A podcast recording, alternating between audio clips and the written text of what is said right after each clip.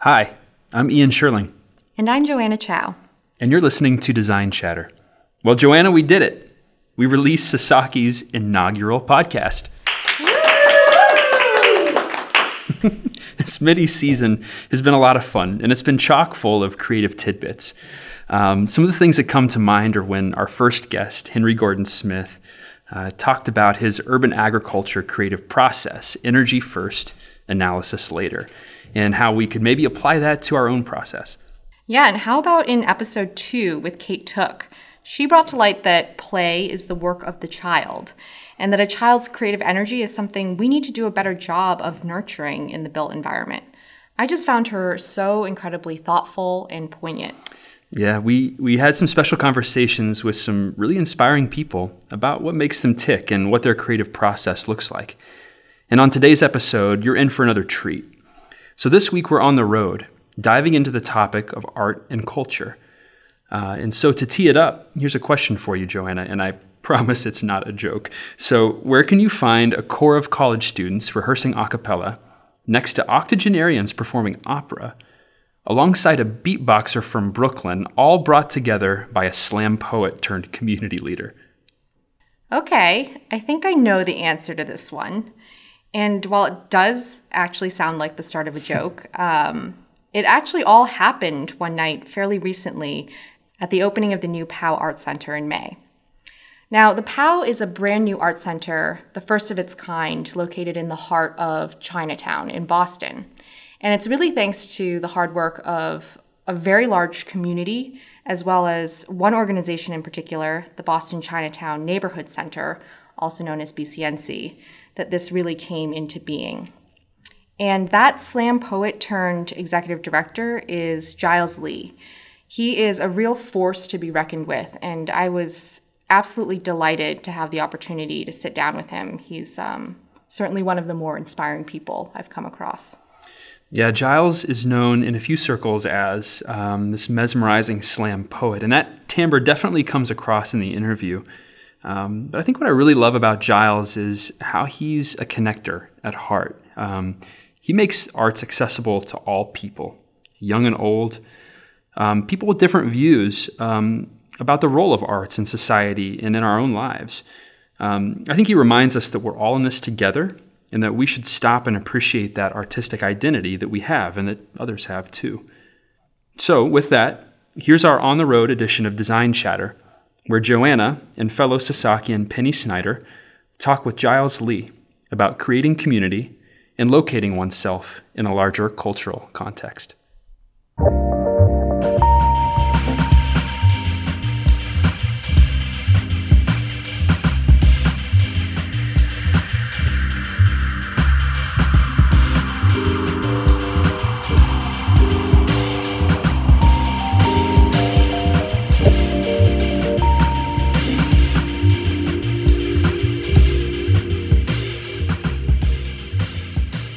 Giles, um, thank you for joining us. Can you tell us a little bit about what this space, the Pao Art Center, is meant to be and what your hopes are for in its in its near future?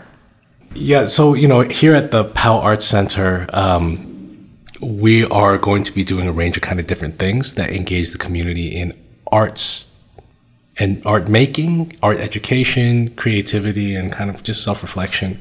Um, so, you know, we have a bunch of different kind of like flexible spaces, a couple of classrooms. We have a, a, a studio theater, which I don't know if you had a chance to see, um, about 100 seats, and, you know, can be configured into different different ways TED Talk or film screening or performance, um, you know, you name it. And then we also have um, our reception area and kind of this this this circulation space out here is available for kind of um, uh, art exhibition, and we're going to be rotating kind of community based artists through that space um, and giving them kind of like the treatment that they deserve as masters of their craft and as practiced artists who don't often get a chance to maybe do that in um, in the Boston art world.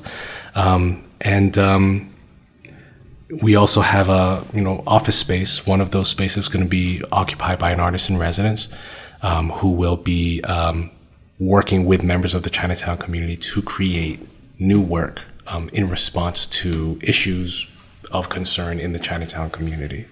Um, and then, you know, kind of in addition to all of those things, this is going to be a resource for independent artists in who are affiliated with the Chinatown community, as well as like um, like small, smallish arts organizations or arts cultural organizations. Some are like all volunteer run or maybe one staff.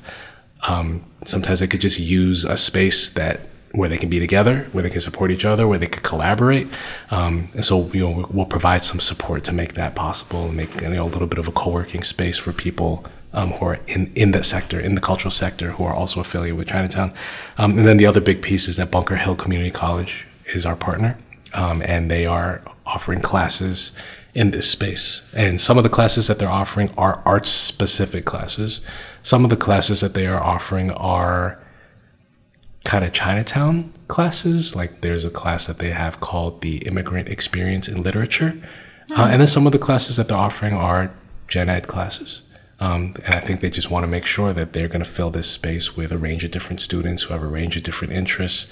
Um, and so um, we we are we along with Bunker Hill and the other partners in this project are really looking to populate it with a range of different people, diverse in all ways, um, just ready to come in here, open their minds and hearts, and kind of be a part of a community together. I don't know if how much attention you pay to like what's going on in Chinatown, but definitely it looks just physically looks different than it has 10, 20 years ago. There's a lot of high rises now.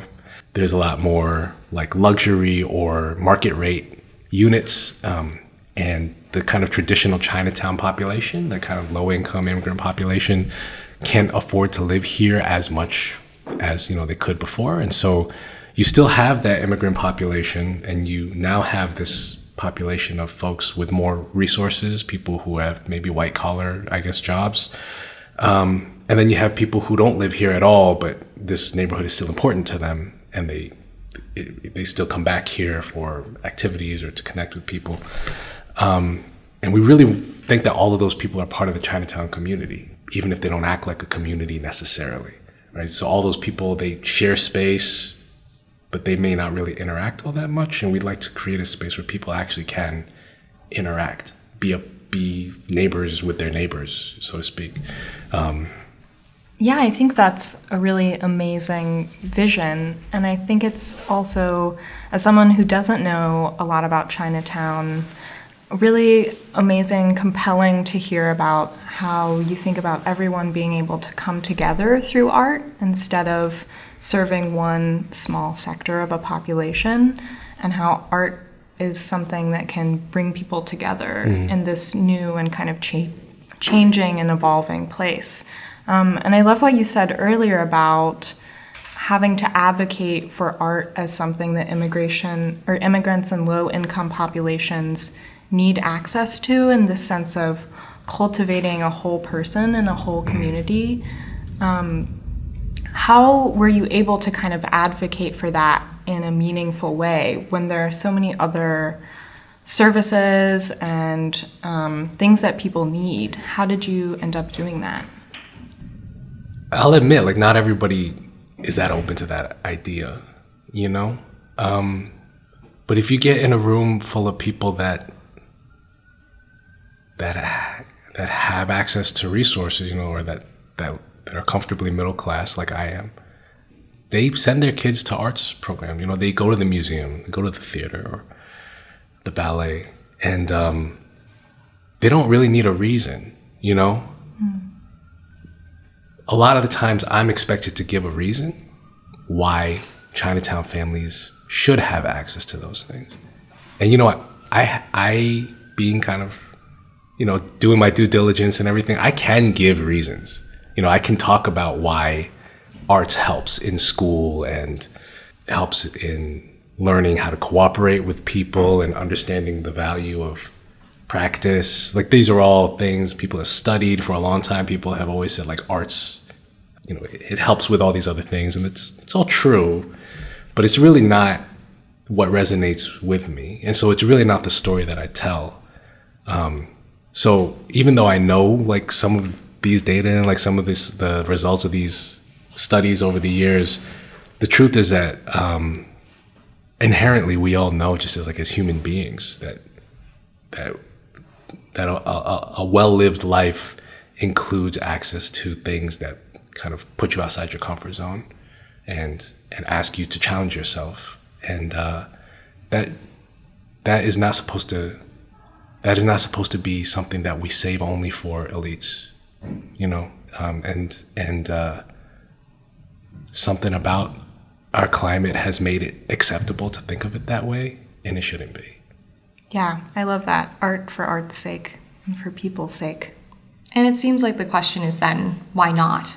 Right? Not why. Why do we need to make a case for people Yeah. to get exposure to new things? But I, I would im- imagine that there are plenty of other folks like us who believe that arts are an inherent, um, you could call it an inherent right. yeah But I think, you know, I grew up with the arts. I grew up dancing, practicing piano, like a good Chinese daughter. Um, but, you know, all those years of creative, uh, creative practice, I think, teach you, teaches you so much about not just, you know, the bounds of your own creativity, but also self-discipline, um, how to be with yourself, how to take that time to reflect, um, and what it's really like to achieve, you know, that that sense of flow. Um, and I think to to get that at an early age is a really special thing, and it shouldn't be off limits. And across ages too. It's true. You know, as you get older, there are kind of different experiences that you can have through art that can help you reckon with aging or maturing. Well, one of the things that we've been talking about, like that this has kept coming up in our conversations with Bunker Hill because they're so they're so deeply involved in making this space possible, is you know Chinatown has a lot of elderly, um, immigrant population, and we want this to be a place where they feel welcome, especially like if it's hot out or it's or it's cold out. This is a you know this, we manage the temperature in here and that they can kind of feel comfortable just to relax and spend time here. Uh, and there's going to be college students in here, and these two populations may not really interact ev- ever anywhere and so we would we really are envisioning a space where they actually would be sitting side by side and just kind of taking in, taking each other in and maybe learning from each other a little bit and just kind of making um, you know this being Boston you know this is we're all part of this same city we're all part of the same community and like really making it a, a um, intentional that, that different kinds of people can spend time together and actually share a space. So, um, yeah, I mean, the arts is across the like the entire age spectrum. I think is something that we want to be able we want to be able to provide that.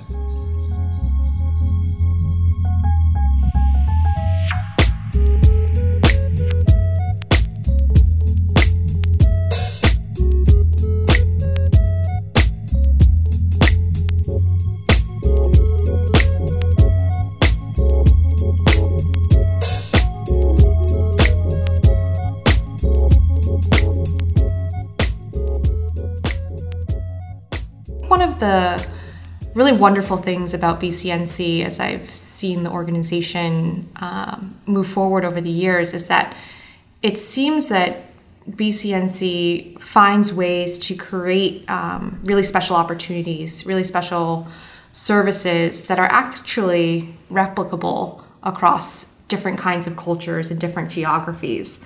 Um, have you given any thought to you know how you can package up some of your learnings about how you did this in this very particular environment uh, for other community organizations or are you still focusing on you know the immediate next step which is opening the center to the public Right. Yeah. Right now, I'm focused on opening the center, but I mean, I think there is something unique to.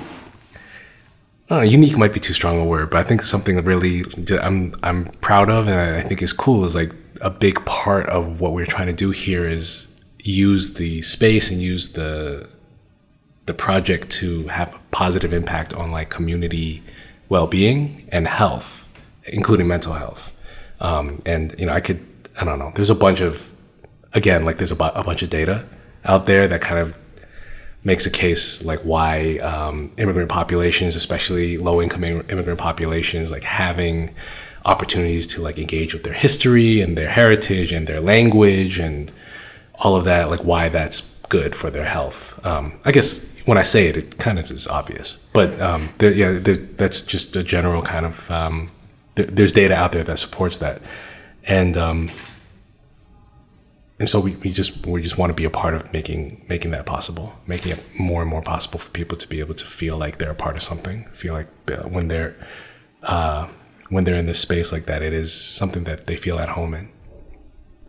Penny and I actually just had a really interesting conversation yesterday with one of our designers who was saying that, you know, like many areas, the arts are facing uh, funding constraints. This is not a new story, mm. it's a very old story. Um, but she was saying that in order for arts spaces to get the funding they need, a lot of times they're seeing that you have to bundle the arts into STEM programs. And so, in securing funding for this major project in Boston, where you know we're also feeling the squeeze for funding, um, did you have to get creative in some ways to make this happen? I mean, we.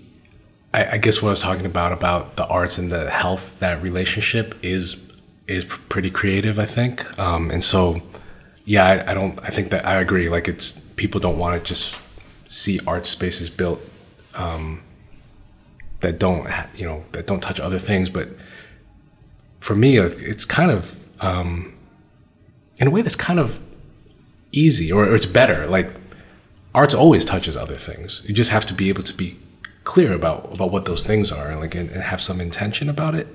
But there's, you know, there's there's no time when when you you could create an art space in a community where people actually live and not have it you know mean something. Uh, so yeah no I, I think you're totally right. It's not uh, it's not easy to be arts forward and and not like identify some other you know partnering themes but um, in a way I think that makes our work better if we really are intentional about how else we are trying to leverage whatever we're doing in the arts to benefit people in communities in other ways. I think that's always great. But you know, then again, also like the, what you're saying saying about uh, incorporating arts into STEM, right? STEM becomes STEAM, mm-hmm. right? That that's not a force to me. Like that that fits like hand in glove to me, you know, because honestly, technology and engineering and all these things that are happening in science, like those require like thinking way outside the box. All the things, all of the all the changes that we've experienced over the past, even just like five years, have required like really creative thinking, really, um, really like new approaches. Um, and I don't think you get any of those things without um, people who also have backgrounds in like exploring things through arts. So um, I know you can present them as being really different, or you can present them as being really similar, and you know I, I can see it both ways.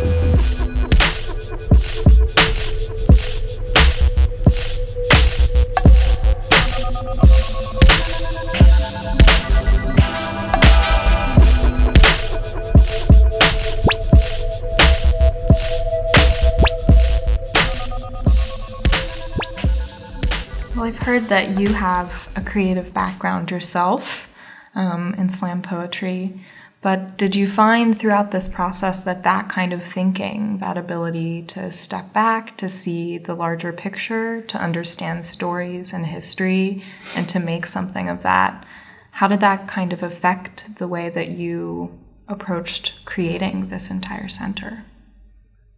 Um, it's funny that you ask it that way because that's how I have like that's exactly the way I think of think of it.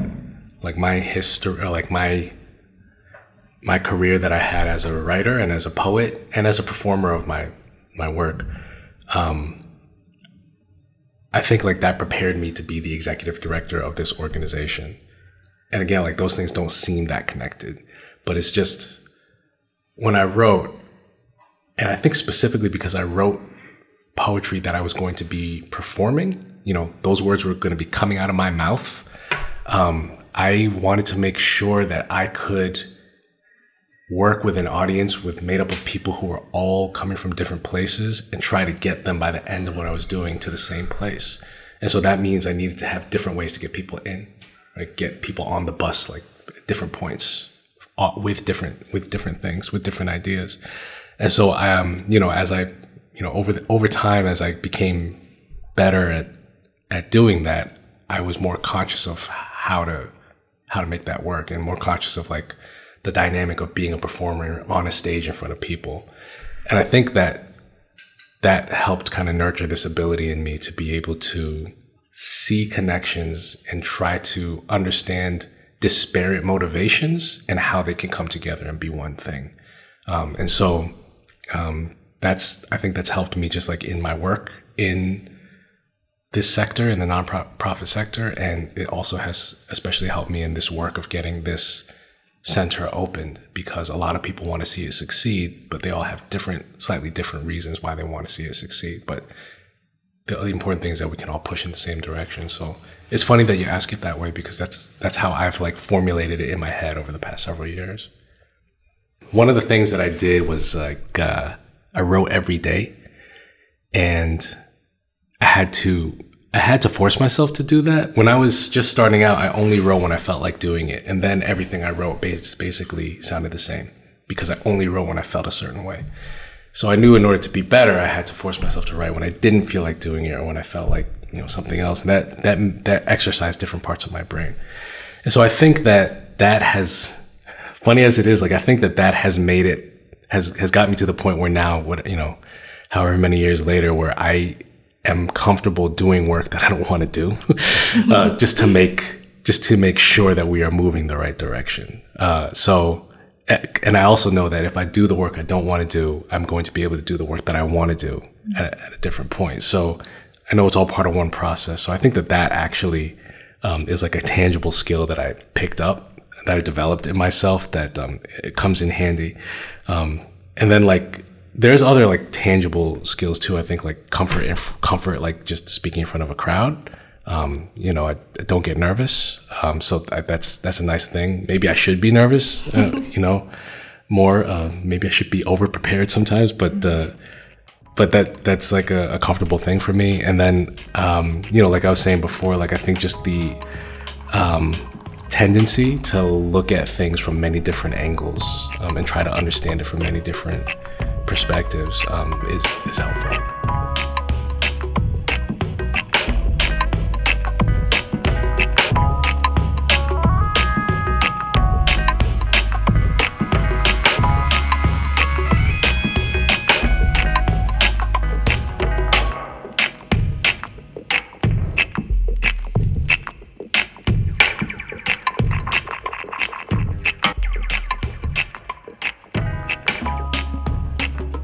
You said sometimes you have to do the work you don't want to do to do the work that you want to do. So what's the work that you want to do? Oh wow, that's a good question. You know, I, I think um, I hope that I can say this the right way. Um, there's a there's a lot of different interests in Chinatown in this community. I feel like a, a lot of people who think that they're on opposite sides are not. And I think that there is a lot of stuff that can't be controlled about the future. So I hope that all of us who care about what's happening here and think it's important that Chinatown remain a strong and vibrant kind of neighborhood, I hope that we all can come to a com- common understanding about what that vision should look like and what is within our control, and then control it. You know, um, there's a lot that we can do to continue to make sure that Chinatown thrives and lives on for future generations. Like, you know, I want my kids to have a Chinatown that they can visit and and engage in and work in and volunteer in and and participate in. Um, and it's going to be different than the Chinatown of today, and it, which is different than the Chinatown that we had when I was a kid, which was different from the Chinatown before it. But there's there's something about Chinatown that can't change. A lot of things can change, but certain things can't. And I, I would like to move us closer or do my part to help us move closer to a time when we all identify the same things that should not change and then we can invest our passion and our energy in protecting those things. And I don't think those are for me to define necessarily. I've got, you know, I, I feel like there's certain things that, I, you know, that, that speak to me, but we can get people together to really think of our, think of ourselves as one community that has, uh, you know, a, a set of shared interests. I hope to be a part of making that happen. I hope that this, the opening of this space, is one of the steps in helping us get there. Thank you for that.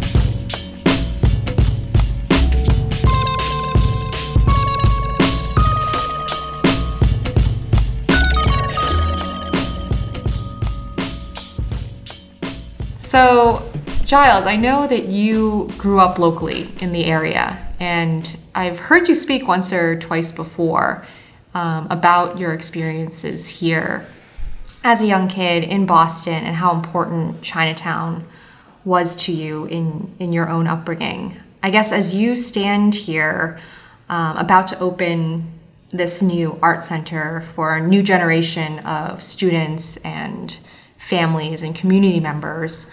Um, can you reflect a little bit on your past and and how you came to uh, your own creative pursuits, your more professional development, and how you hope um, this center can play into the trajectory of another person's growth and life path? Um, so even though I didn't grow up in Chinatown, I, I grew up in Brookline, which is a great place to grow up in a lot of ways, super safe. Um, you know, really good schools and really accessible to Boston. Um, and so I didn't grow up in Chinatown per se. But the thing that Brookline, I guess, didn't have was access to a community like this. Um, and you had to come to Chinatown for that. You know, my my mom's social circles were Chinatown focused. My and my grandparents also. My father had social circles that were Chinatown. These were all different circles, you know. And so when I was old enough to develop my own circles, they I just naturally just they came from Chinatown. Like that was a that was a part of it. And I think some of that was um, like as a teenager separating, like demonstrating my independence from my parents and like separating from them and showing that I was my own person, but also staying connected to them by doing it through Chinatown, you know? Um, and, you know, I think about like w- one thing that really drove it home for me is when I was, uh, I probably was in high school, my mom, someone uh, in Chinatown was like, did you used to live, you know, in Hong Kong and did you work at this place, you know, like 40 years ago? And it was like somebody she had worked with when they were like in their 20s and um, they both lived in brookline but they mm. never crossed paths in brookline. They crossed paths here you know and this is because this is kind of the center of that of that community. Um, and and you know that's that could only happen in chinatown right? Two people from hong kong crossing paths 40 years later. Um, so when i was like when i my first job was here and really my first first time I got beat up and all, you know all the all the all the life milestones they were all here. Um, and so it it it always just to have it in my life I think was always really important to me um, just because for all the good things that Brookline was I didn't necessarily felt feel like I belonged in that belonged there. Um, I don't know if I belonged here either but it it, it made me at least give me an, another option. Um, so you know, um, I think that protecting kind of the cultural vitality of Chinatown, like making it make conti- making sure that it continues to be a place, um, is important for kids like that. Um, now, even less people people can't afford to live in Chinatown anymore, like like they did before. Um, and so, you know, Chinatown has the lowest uh, median income in in the city, but it has the highest rent in the city, and those two things don't fit each other. Um, and so, more and more people will be like me. Families will be living outside of Chinatown um, because of what those places give them access to. Um, but in a way, they're still going to need to have this place still be a real place. Um, and I, that's part of the reason why I think it's important that we invest in making this space a real space.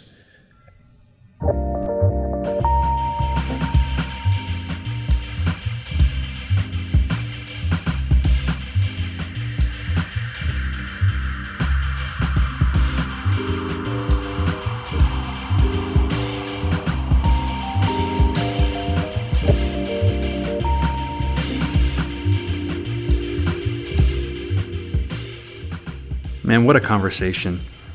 I keep thinking, what makes Giles so inspiring? And I don't know, I kind of wonder if it's the fact that he's someone who exercises his creativity in a really deliberate and unapologetic way. I mean, he's opening up so many opportunities for so many other people to exercise their own creativity and to do it um, amongst other people. I totally agree. I think Giles is someone who fits right in with the rest of the guests we've had on this season. It's been a really exciting time to sit down with these people who are so active in trying to make a difference in the places where they have creative influence.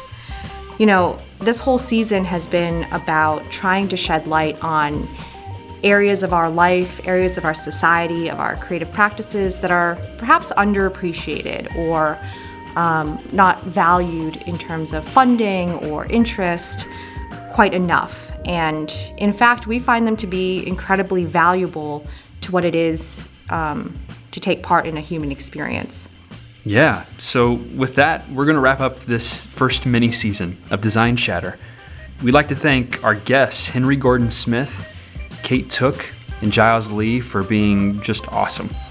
Special thanks to our incredibly creative podcast team my co hosts Joanna Chow, Penny Snyder, Zach Loudon, Matthew Ariely, Shannon Hassenfratz, Tori Fisher, and our spiritual advisor, Gina Ford. Thanks to Sasaki for your support and energy in making this podcast happen and for, uh, for giving us wings. And thanks to you, our listeners, for tuning in. Do us a favor and leave us some feedback on the podcast episode page on iTunes or um, some comments on SoundCloud. We'd love to hear your thoughts on season one and maybe your ideas for future guests or topics or episodes. So, what's next for us? Well, um, the summer, you can find us at the beach. Um, we're going to take the summer off, and we hope to be back after that with season two of Design Chatter, digging deeper into creative minds and topics, and making connections between us all. So, in the meantime, you can connect with us on Twitter at Sasaki Design and on Facebook. So, on behalf of the entire podcast team, I'm Ian Sherling. We'll see you next time on Design Chatter.